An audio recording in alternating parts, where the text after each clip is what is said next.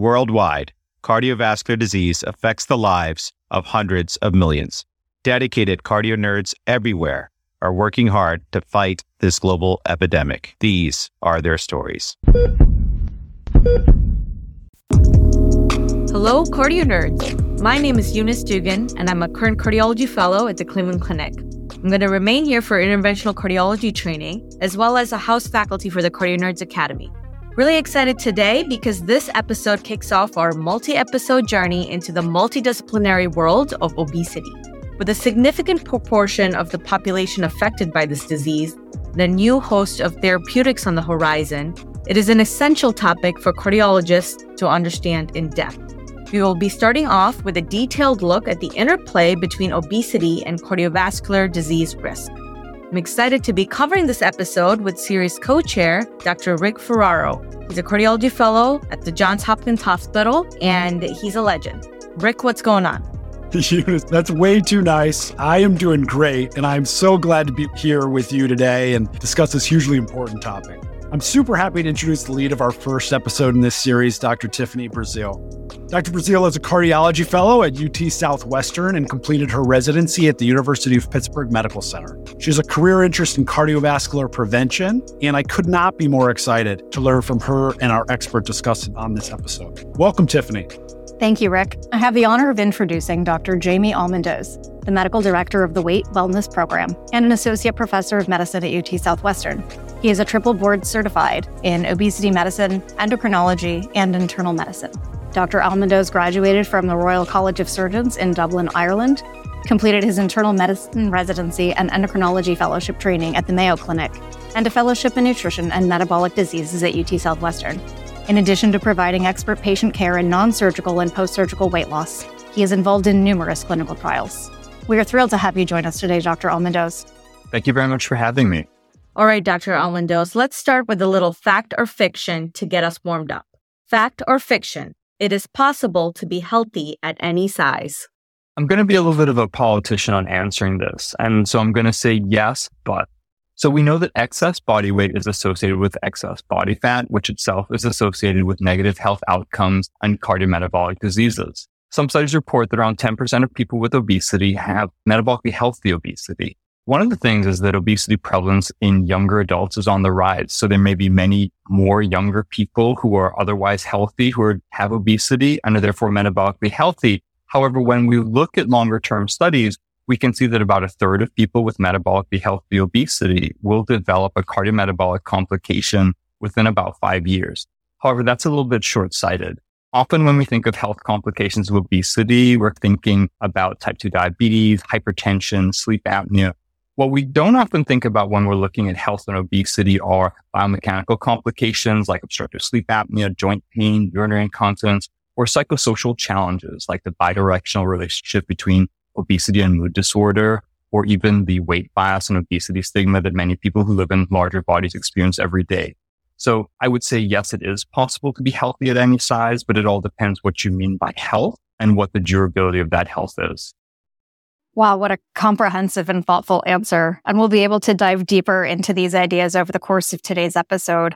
You really highlight the importance of having a multidisciplinary collaboration that involves the patient when we think about cardiovascular disease prevention and obesity. So next up for fact or fiction.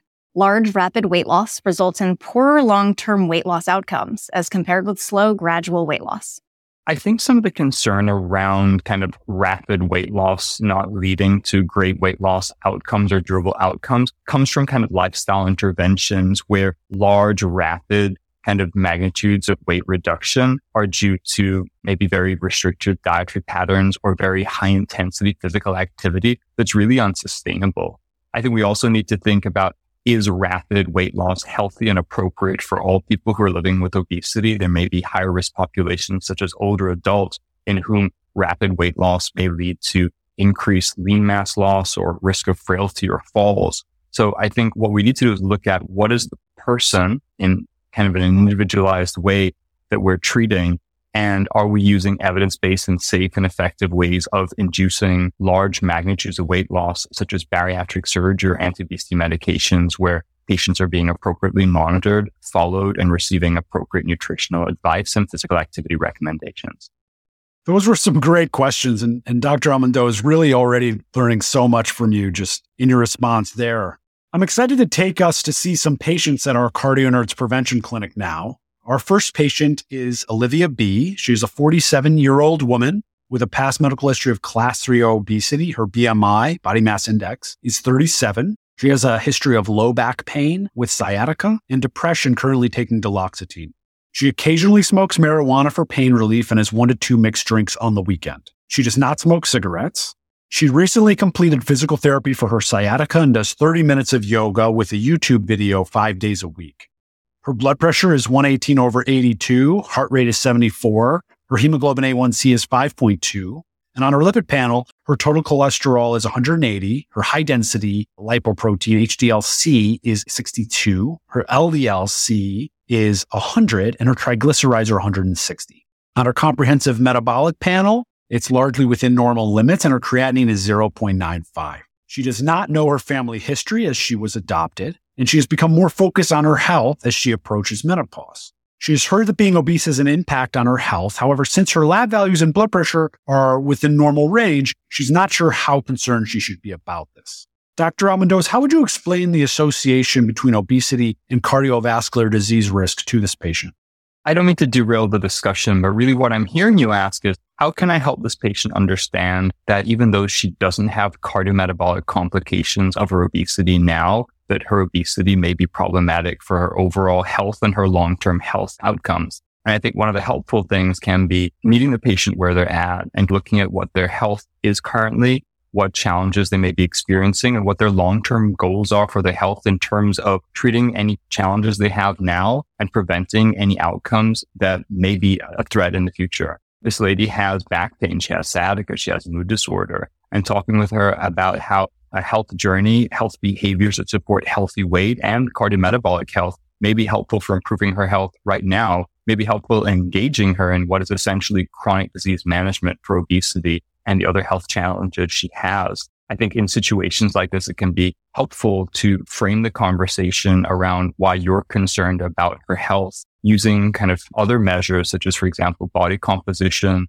body fat and lean mass to explain where you're coming from a cardiometabolic health concern can be much more, or I should say, much less threatening to a patient who has come to a healthcare provider's office, not expecting to be told, Hey, you know, you're otherwise well, but you should really lose weight. Cause I think that can really start the conversation off on a wrong foot and really not engage patients in a way that will support them coming back to discuss really effective preventive care.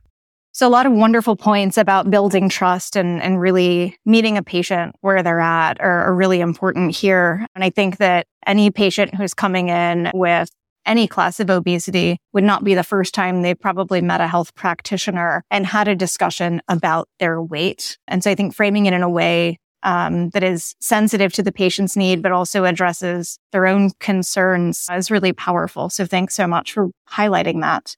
How should cardiologists specifically incorporate the presence of obesity into their overall assessment of a patient such as this for their risk for developing cardiovascular disease in the future?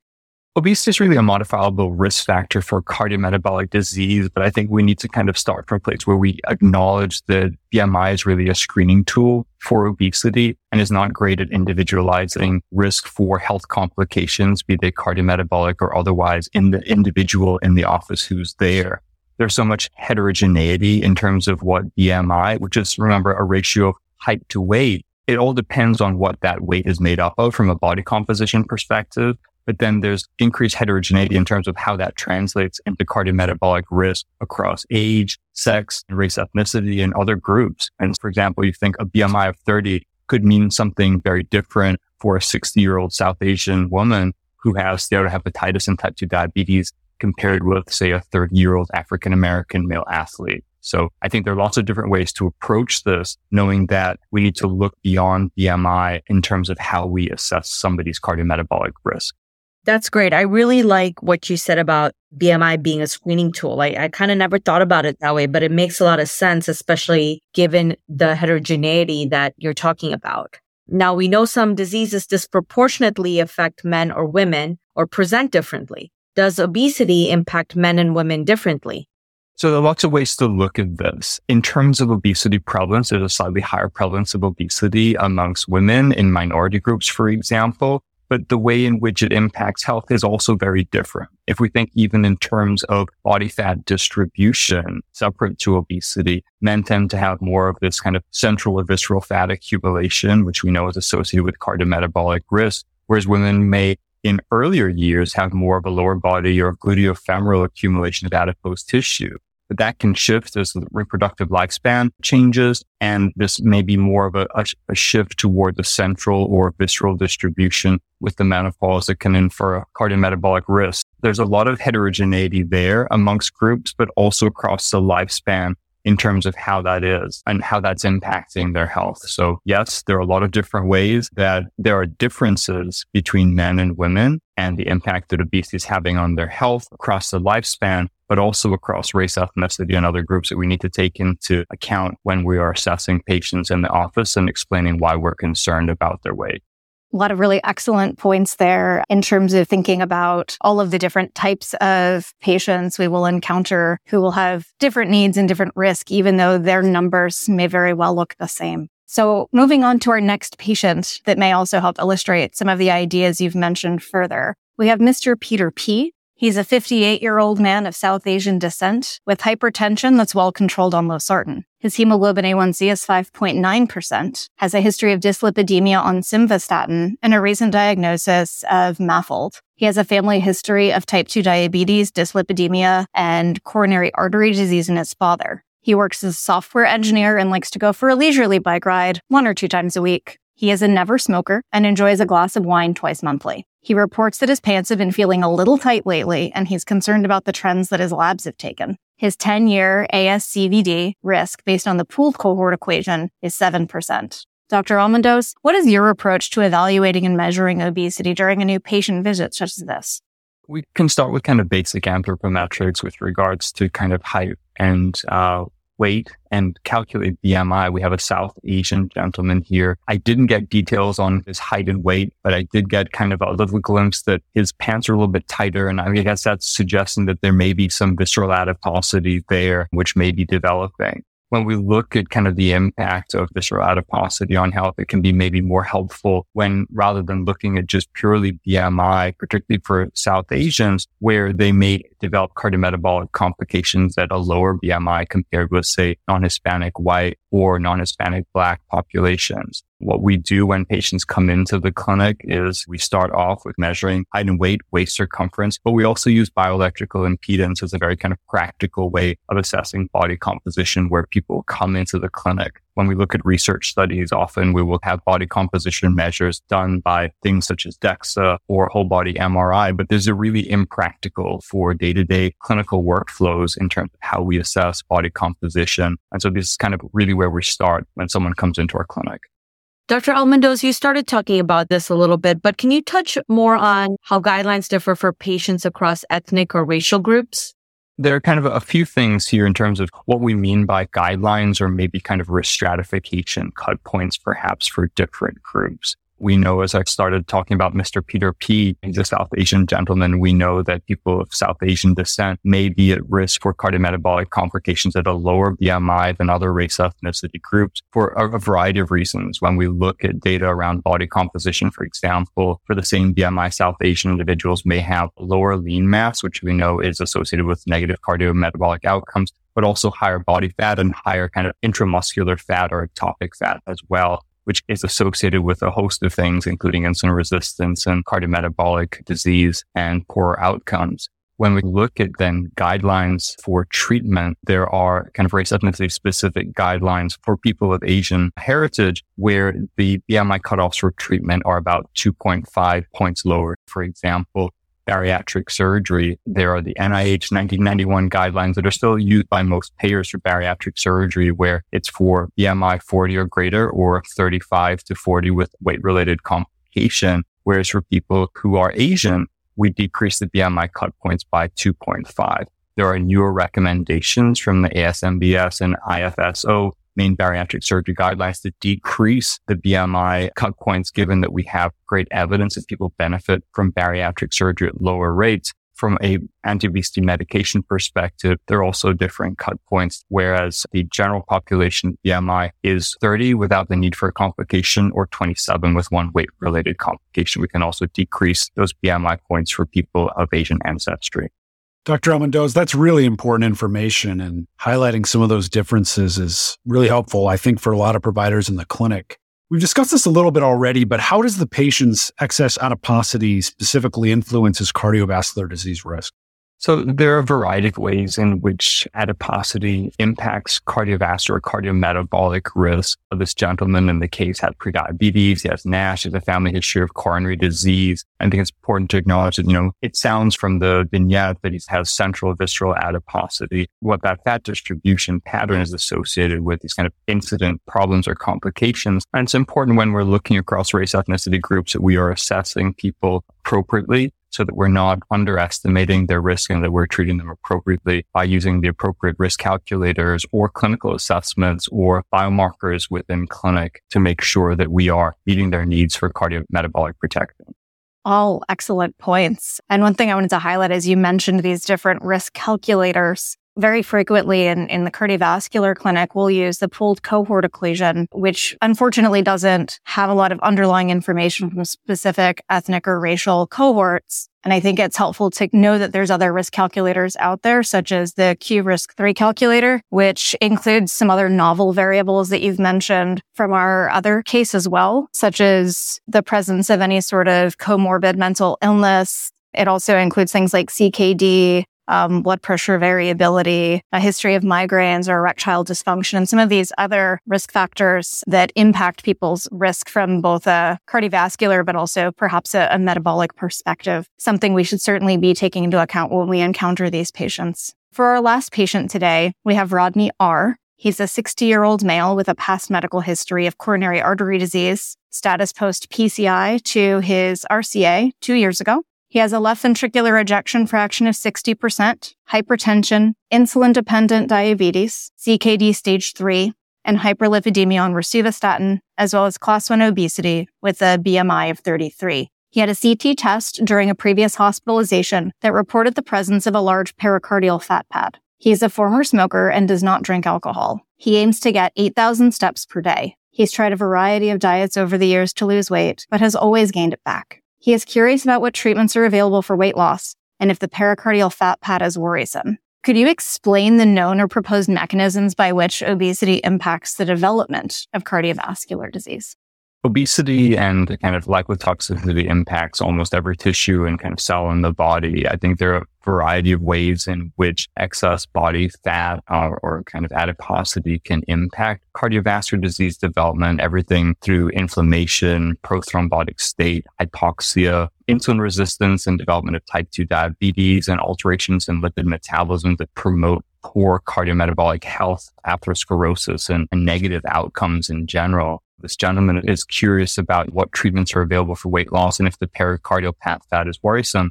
With all of that, I think incorporating the imaging modalities we have to kind of show patients that we're not just talking about the number on the scale. Because for many of them, it's usually this is something that they've heard for many years and approaching this in a way that we are individualizing the risk stratification concern for that person in the room rather than just making a generic comment about weight but then also you mentioned he's curious about what treatments are available for weight loss. And you also mentioned that he has previously tried lifestyle modification and has regained weight with that.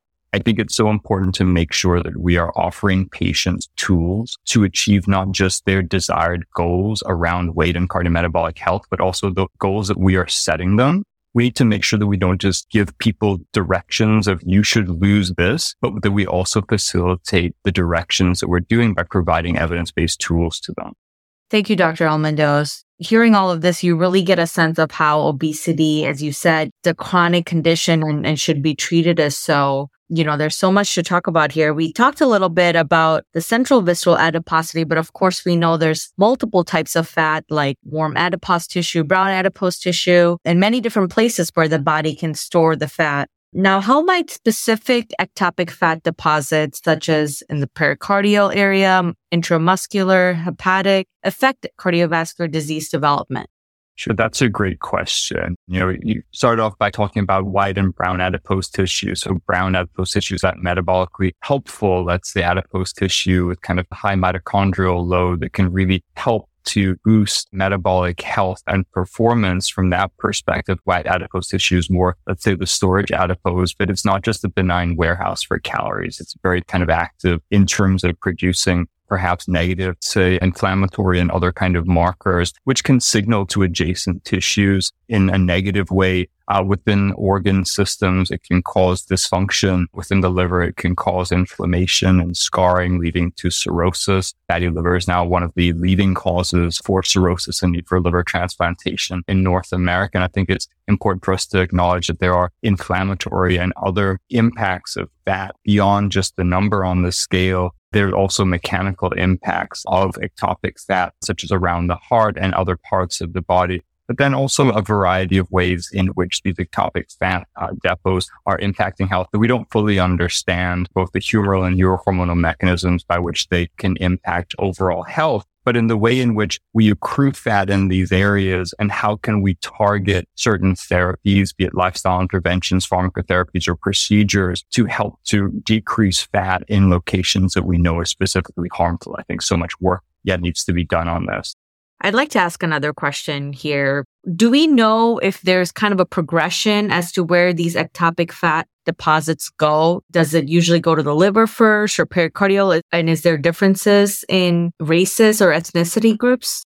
So again, politicians answer there's a lot of heterogeneity and kind of genetic predisposition to kind of storage of ectopic fat and where it goes. There's a lot of heterogeneity amongst race ethnicity groups. So you might say that Hispanic groups and South Asians or Asians in general may be more prone to hepatic or visceral adiposity in general. What's interesting is with weight loss, liver fat, for example, is one of the first places we start losing. But it's not to say that we can necessarily target with specific interventions of, oh, I'm going to do this specific diet or do this kind of resistance training or physical activity to target liver fat or another kind of fat depot. So again, there's just so much heterogeneity amongst groups with regards to where fat is stored. But it appears that things like liver fat seem to be treated with rather modest amounts of weight loss in terms of improving health earlier. Thank you for that. Yeah, thank you so much for all of your wisdom and all of the information you've shared with us today. I've already learned so much, and not only about the pathophysiology of how obesity impacts cardiovascular disease and metabolic health, but also in ways that we can provide more compassionate, comprehensive care to our patients with obesity. In terms of wrapping things up, Dr. Almandoz, what are your main takeaways for our audience today? I, think my main takeaway is that obesity is a highly prevalent and chronic complex disease. Many patients who we'll see in the office who are living with obesity have often experienced a lot of stigmatizing experience through well-intentioned healthcare interactions that really have not gone the way that the healthcare provider intended. Make sure that we approach the conversations around weight in a helpful and sensitive way. Start by asking permission. Can we talk about your weight today? When a patient comes to a cardiologist's office, even if it's a preventive cardiologist, they may not be expecting you to give them unsolicited dietary and lifestyle advice to change their weight. Make sure it doesn't come out of the blue. Sure that it's evidence based as well. I think it's important to acknowledge that as much as lifestyle intervention is foundational for many kind of health outcomes and health in general, an eat less, move more approach is not effective for treating obesity in an effective way to decrease weight to a point that it's going to either treat or reverse cardiometabolic disease. And it's not very durable. We have many evidence-based therapies. There are very exciting emerging anti-obesity medications. There's bariatric surgery and both of them are incredibly underutilized for treating obesity. But I think it's so important to focus in on not weight loss, but treating obesity because we're really focusing in not on the number on the scale, but on overall health and quality of life. Dr. Almandoz, this has been such an incredible discussion. There's so much that I personally can take away from this. Your thoughts on individualizing care. I'm excited to go back and listen to this again because there's really a lot there. And in general, we come at this from the cardiology angle here, but it's really a multidisciplinary subject and topic that, that goes all the way across medicine. And there's a huge amount that I think listeners across the board can take away from this in any aspect of medicine. Noah, hearing that, I'd love to hear your thoughts on a question we ask everyone who comes here. What makes your heart flutter about preventative cardiology and obesity management? What's making my heart flutter about it right now is all the developments in the obesity treatment space. This week at American Heart Association, we're going to see the report out of the SELECT trial, that's semaglutide 2.4 and cardiovascular outcomes. And then also today, tirzepatide was approved for obesity. So we're seeing kind of new indications for anti-obesity medications and treatments in terms of how they can do more than just decrease body weight. And then we're also seeing a widening of the tools that we have available. I think really what we need to do now is advocate for better coverage for anti-obesity medications so that we can treat all people with obesity who want to and need to be treated. That's so great. Dr. Almandoz, thank you so much for joining us today. It's been such a treat. Obviously, you're a huge expert in the field, but I have to say I'm really impressed with your emphasis on really engaging with the patient and forming a partnership with them as you join on a health journey together. And what you said about treating obesity as a chronic condition and not really focusing on the weight loss is, I think, really an important thing to hear as cardiologists and as physicians in general. So thank you so much for joining us and for your wisdom. Thank you so much for having me. It's been a pleasure.